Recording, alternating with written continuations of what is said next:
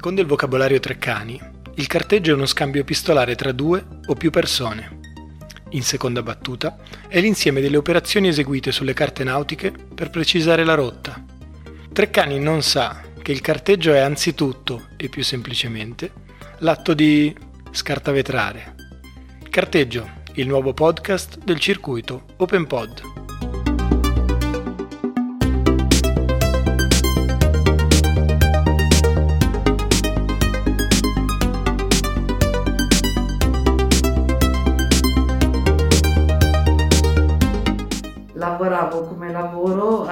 Secchi che era al quartiere Gallaratese, quindi avevo proposto di lavorare con gli studenti sulle aree centrali del quartiere Gallaratese che allora erano una serie di terreni incolti con quel progetto famoso frutto delle lotte degli abitanti cui aveva, di cui uno degli autori era anche Alberto Secchi che però era poi rimasto sulla carta, salvo alcuni, eh, alcuni servizi molto concentrati. Prima doveva essere un sistema diffuso che doveva attraversare tutto il quartiere.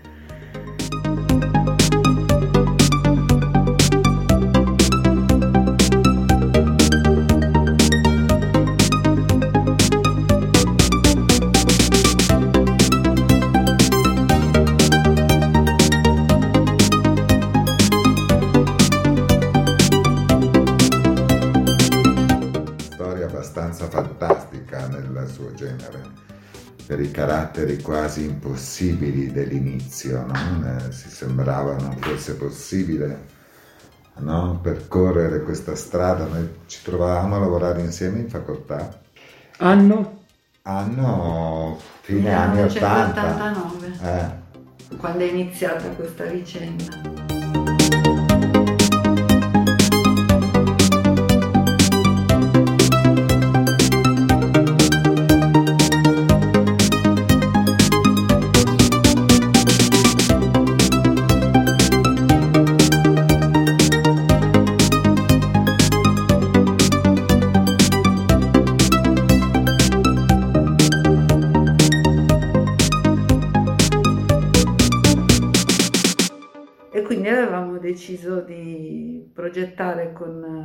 Gli studenti su, su, questi terreni con l'obiettivo della riqualificazione.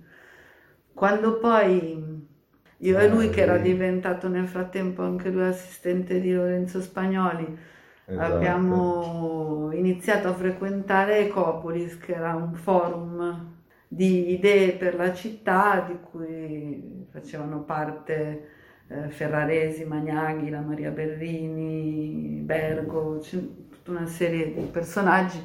Noi diciamo eravamo i più piccolini, freschi, diciamo, sì. Esatto. però portatori di, di, un'idea, perché loro lavoravano sull'ipotesi di città policentrica, sull'utilizzo delle aree dismesse per creare la città policentrica attraverso sistemi del verde e dei servizi cioè eh, contrastare lo sviluppo radiocentrico di Milano e potenziare quelli che erano stati i borghi storici eh, e creare collegamenti trasversali. No?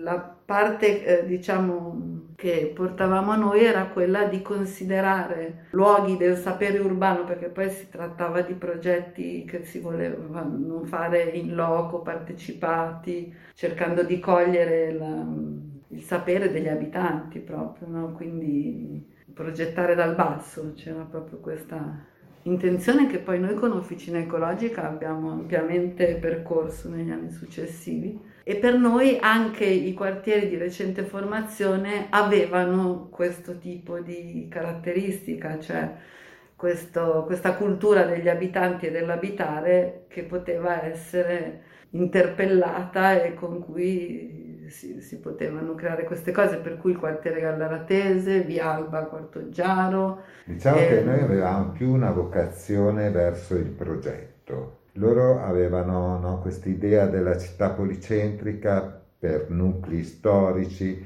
Noi volevamo dimostrarlo su una carta, no? dire che i rapporti fra queste aree delle città potevano essere possibili attraverso delle strutture che potevano essere sia del verde sia, no? Cioè, che dei quest- servizi. Che, che, dei servizi e dei servizi per la gente, naturalmente, no? e, e, che dovevano diventare gli elementi collanti. Ecco, questa, questa attività ha, ha, generato Officina Ecologica, no? questa, questa, cosa del mettersi al tavolo e fare le cose. No? Mm. L'idea fondativa era anche quella di farlo insieme agli abitanti. Ah no, certo, eh, questo... Eh, di non essere noi i depositari del sapere locale, un dialogo fra le parti della città, diciamo, questo. che in parallelo all'attività di cui adesso parleremo, avevamo creato in facoltà un laboratorio di tesi di laurea dove poi si sono laureati 20-25 eh, tra persone, gruppi che, che poi sono stati le, le, le, persone più coinvolte nel promuovere questi gruppi che, con cui facevamo le mappe eh, in quartiere al sabato, piuttosto che tutte le altre iniziative che, che hanno poi eh, generato progetto, diciamo. Bella per gli studenti il fatto di entrare in contatto con le persone che portavano problemi reali, visto che in facoltà altrimenti spesso si lavorava un po' senza calarsi veramente nelle realtà, nelle realtà rispetto a cui si proponeva progettazione.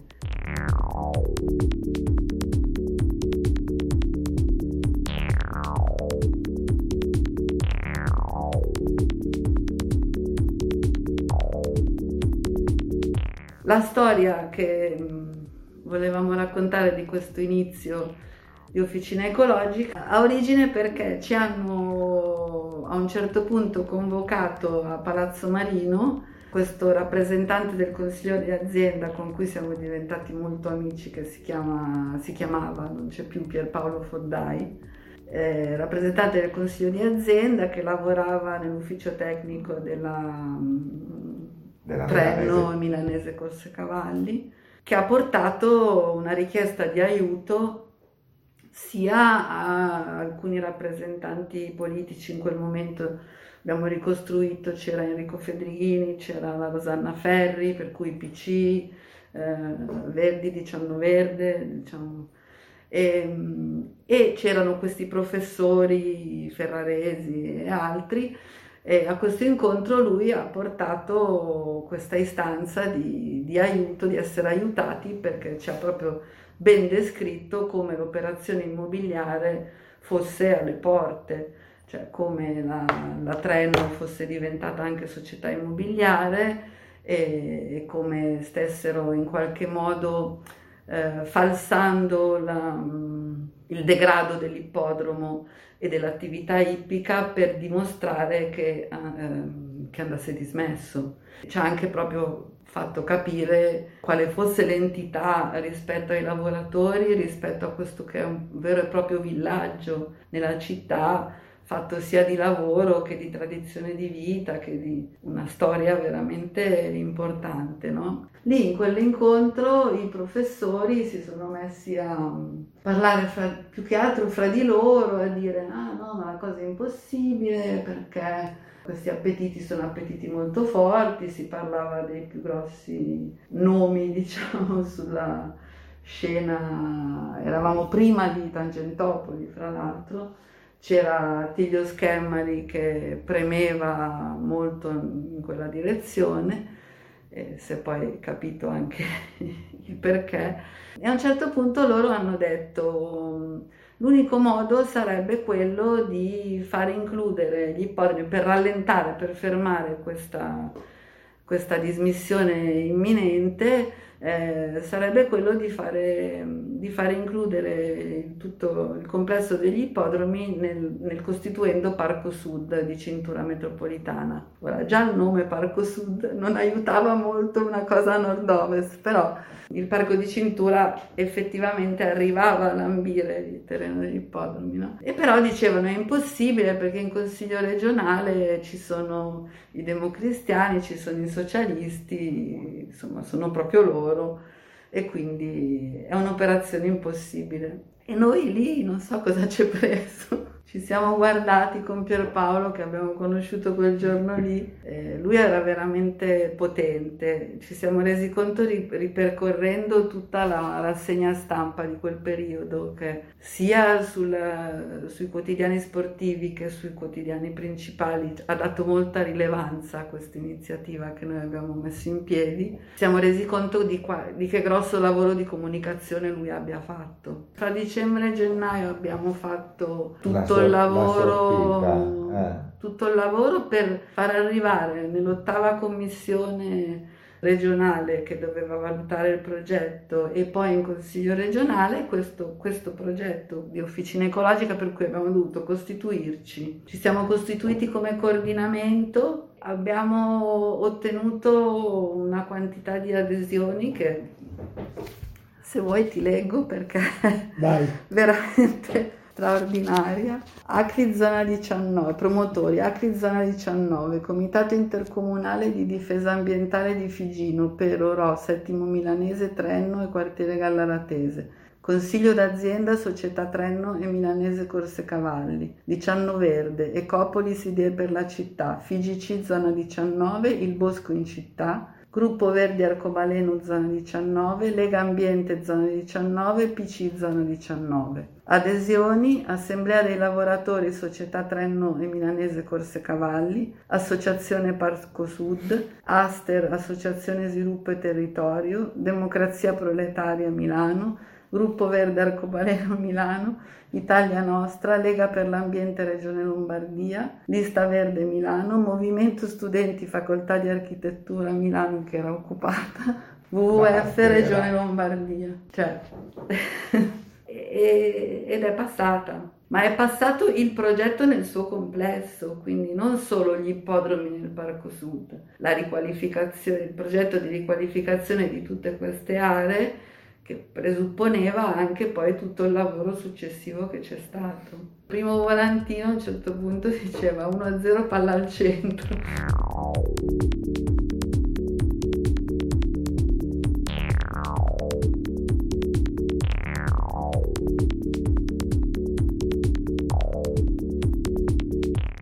Dovendo cercare di, di raccontare proprio una cartolina dei momenti di, di coprogettazione, come, dove avvenivano, qual era l'atmosfera, che, qual è un'immagine che vi ricordate?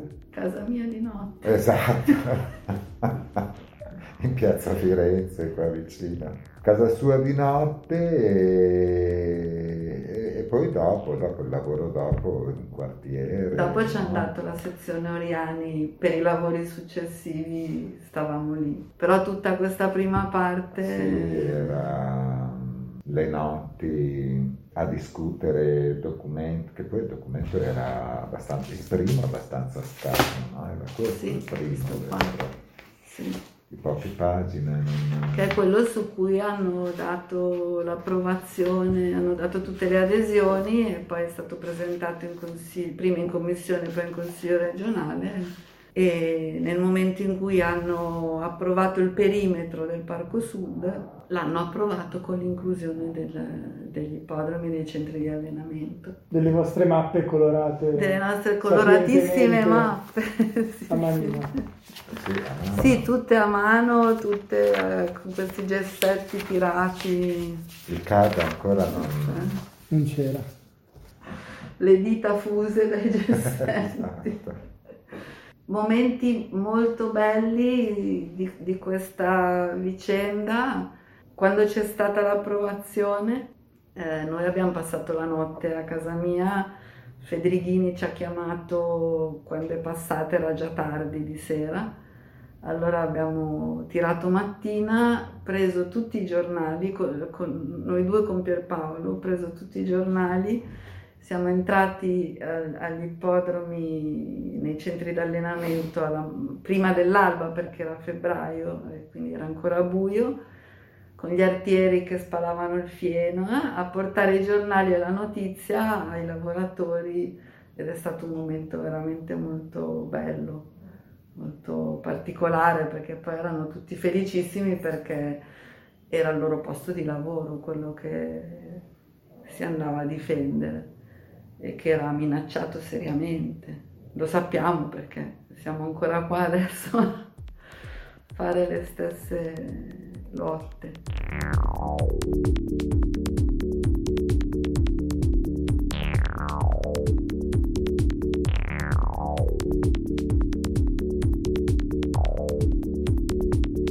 Cioè che cosa vi, vi, dà soddisfazione, pensando alla città che riconosciamo ovviamente, c'è qualcosa che vi, cioè vi riconoscete ancora nel cambiamento che questa che Officina Ecologica ha prodotto o qualcosa, insomma, poi le cose sono... Beh, più che altro ha fermato un'attività che poteva diventare degenerativa no? nel sistema urbano di, quella, di quel pezzo di città. So che sulla pista del trotto oramai eh, no, stanno, hanno addirittura demolito le... Beh, diciamo che dal 2014, più... eh. quando allora assessore De Cesaris, fu cambiata la destinazione d'uso delle scuderie, scuderie del Trotto intendo di Spigliosi andando verso lo stadio, a sud di Viero Spigliosi, il cambio di destinazione d'uso e il contemporaneo spostamento trotto, dal Trotto storico alla Maura, alla Maura. sono stati due segnali che in qualche misura hanno rotto un po' l'incantesimo e nonostante un, secondo me un, due o tre stagioni di attivazione territoriale anche importante che lasciavano ben sperare su un vincolo quantomeno paesaggistico su alcune delle strutture, alla fine l'esito di queste settimane è stato che smentendo ogni promessa del 2017-18 sostanzialmente Heinz ha avuto il via libera di, di, costruire, credo che a sua volta poi abbia già rivenduto, insomma comunque fronte che Ma si è aperto sulle scuderie. La struttura del nuovo stadio con... Allora, fa parte, parte... No, perché ovviamente stiamo parlando di asset proprietari e operatori diversi. Ah, ecco. Non ti nascondo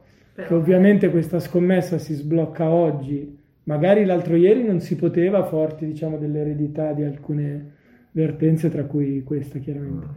Probabilmente ieri non si sarebbe fatta nella misura in cui non c'era ancora l'accorpa- cioè, un bel intreccio di progetti che stanno insistendo su quella Perché su quel versante. Le, no? le piste di allenamento a, ad oggi sono ancora dentro il perimetro del Parco Sud sono ancora dentro il periodo del Parco Sud che però si è fortemente indebolito nel momento in cui hanno fatto la normativa e hanno previsto queste aree intermedie fra parco e città ah. che la, lascia spazio.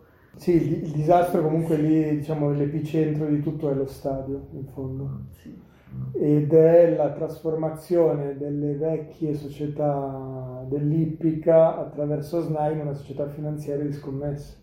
E quindi chiaramente si costruisce oggi sulle scuderie perché si scommette sul fatto che da qui a 5 anni, 6 anni si possa intervenire con la demolizione dello stadio e la costruzione di uno stadio privato. Un intervento parziale anche sull'area del trotto storico dove comunque non tutto è vincolato e quindi vai a costruire l'accorpamento degli ospedali Santi Paolo e Carlo che porterà, come speriamo anche ovviamente, a dare una profonda ristrutturazione a, allo, all'ospedale San Carlo che comunque insomma ha delle aree che sono in stato di semi-abbandono insomma c'è tante, e tante quindi cose quello che rimane Piazza d'Armi, Piazza d'Armi. È, il, è, il, galoppo tutto il sistema che, che il nostro arrivava a includere la Piazza d'Armi vedi? Rileggendo tutti gli articoli del prima e del dopo rispetto agli ippodromi, nel 90 eravamo sul punto in cui siamo oggi. Certo. Cioè, quindi 30 eh. anni sono 30 anni comunque, quindi questa sicuramente è una soddisfazione. Per quello che riguarda il quartiere, i lavori che abbiamo fatto dopo, che abbiamo poi sviluppato soprattutto al quartiere Galla Latese e Figino, a livello più di intervento all'inter- all'interno del tessuto della spina centrale, per certi versi non li abbiamo visti realizzati, come dire, da Molino Dorino in su hanno fatto di tutto di più. La prima parte eh, è molto diversa da, da quegli anni, la, la, parte dove io adesso abito è sicuramente riqualificata rispetto a quel periodo dove... Tu sei in Ceco. Eh, eh, connessioni trasversali fra i quartieri, sistemi di servizi, aree verdi, cioè proprio questo sinceramente non si rintraccia più. Mistero a livello di più- andare da Certosa a via Gallarate fuori da- dal recinto autostradale, insomma, ancora oggi è molto difficile, no? Cioè, I ragionamenti che facevamo passavano da- dal lavoro con gli abitanti nella zona di Betti Oietti per, ehm, perché non venisse tutto recintato in seguito al cambio di proprietà, all'alienazione dagli ACP agli abitanti, a eh, invece ragionamenti di questo Di area tipo. vasta, sì. Sì, cioè, Beh, questo era questo- bello come laboratorio, era, era bello per quello anche. E ditemi un'altra cosa, ma in tutto questo, vista l'importanza che ha avuto anche col senno di poi, e anche la visibilità, il risalto che comunque questa iniziativa ha avuto in quella fase lì, oggi non, nessuno si è posto il, tema di come tramandare questa storia di officina ecologica?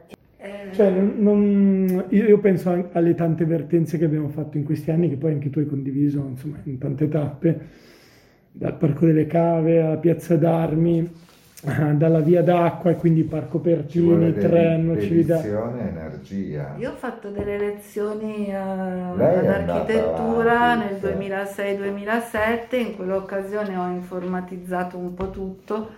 Le ho fatte sia sulla storia dell'officina ecologica che sulla storia delle lotte in quartiere eh, degli anni 70. E l'esperienza di officina ecologica, quindi quando e come si conclude? L'esperienza di officina ecologica appunto è andata avanti, io qua ho visto che il gruppo che ha lavorato su Figino ha concluso nel 94, quindi fai che sarà durata 5 Un anni. lustro. Mm. Dopodiché i- gli studenti del laboratorio si sono tutti laureati, noi ci siamo persi nelle nostre vite. Esatto.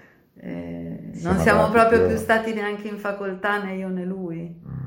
Questa esperienza poi si è dispersa perché appunto o ci lavori continuamente, alimenti, alimenti la causa facendo lezioni, pubblicando, coinvolgendo, oppure cioè, se non, insomma, no, se non lo facevamo noi, chi lo faceva? Non- Oggi che ci sono tutti questi facilitatori, che dire partecipazione sembra quasi a volte una parola non bella. Non, eh, Sì, c'è da dire che le forme contemporanee della partecipazione, diciamo quella istituzionale, sono anche dei dispositivi, come dire, anche messi in campo proprio per disinnescare alcuni conflitti o comunque ricondurli a forme di ascolto attivo, di più o meno trasparenza su alcune fasi e in generale di un coinvolgimento che non ha nessuna garanzia sul buon esito poi no. è proprio anche una tradizione accademica, insomma, di, di moderazione, ecco. Sì, ma che poi non sposta di una virgola i presupposti iniziali che si basano su tutt'altro. Cioè non, non c'è l'intento di, di modificare la proposta che tu stai portando.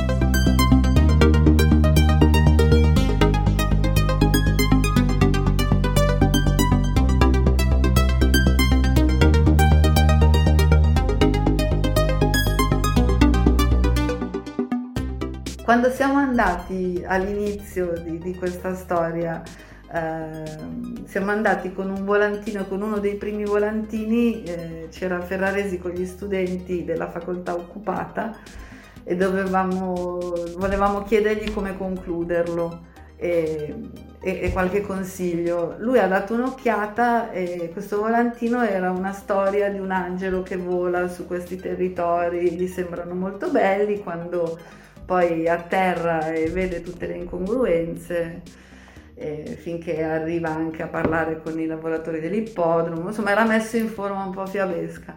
E, e praticamente gli studenti della facoltà occupata dopo un po' ci guardavano come se, come se, fossero, come se stessimo raccontando una fiaba. Alla fine ci hanno preso il volantino a mano, ci hanno fatto fare la conclusione e ci hanno stampato 1200 copie al ciclo stile occupato della facoltà.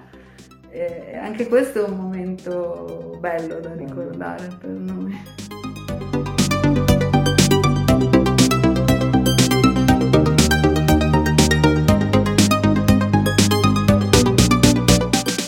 Potete trovare carteggio e un po' di altre cose sul sito internet amonte.noblogs.org.